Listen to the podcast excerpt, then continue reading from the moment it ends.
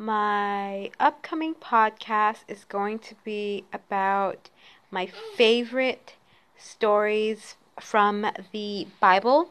They're also pretty historical uh, stories that I find really inspiring that tell a lot about how uh, overcoming is really a part of life and is a great part of the success journey.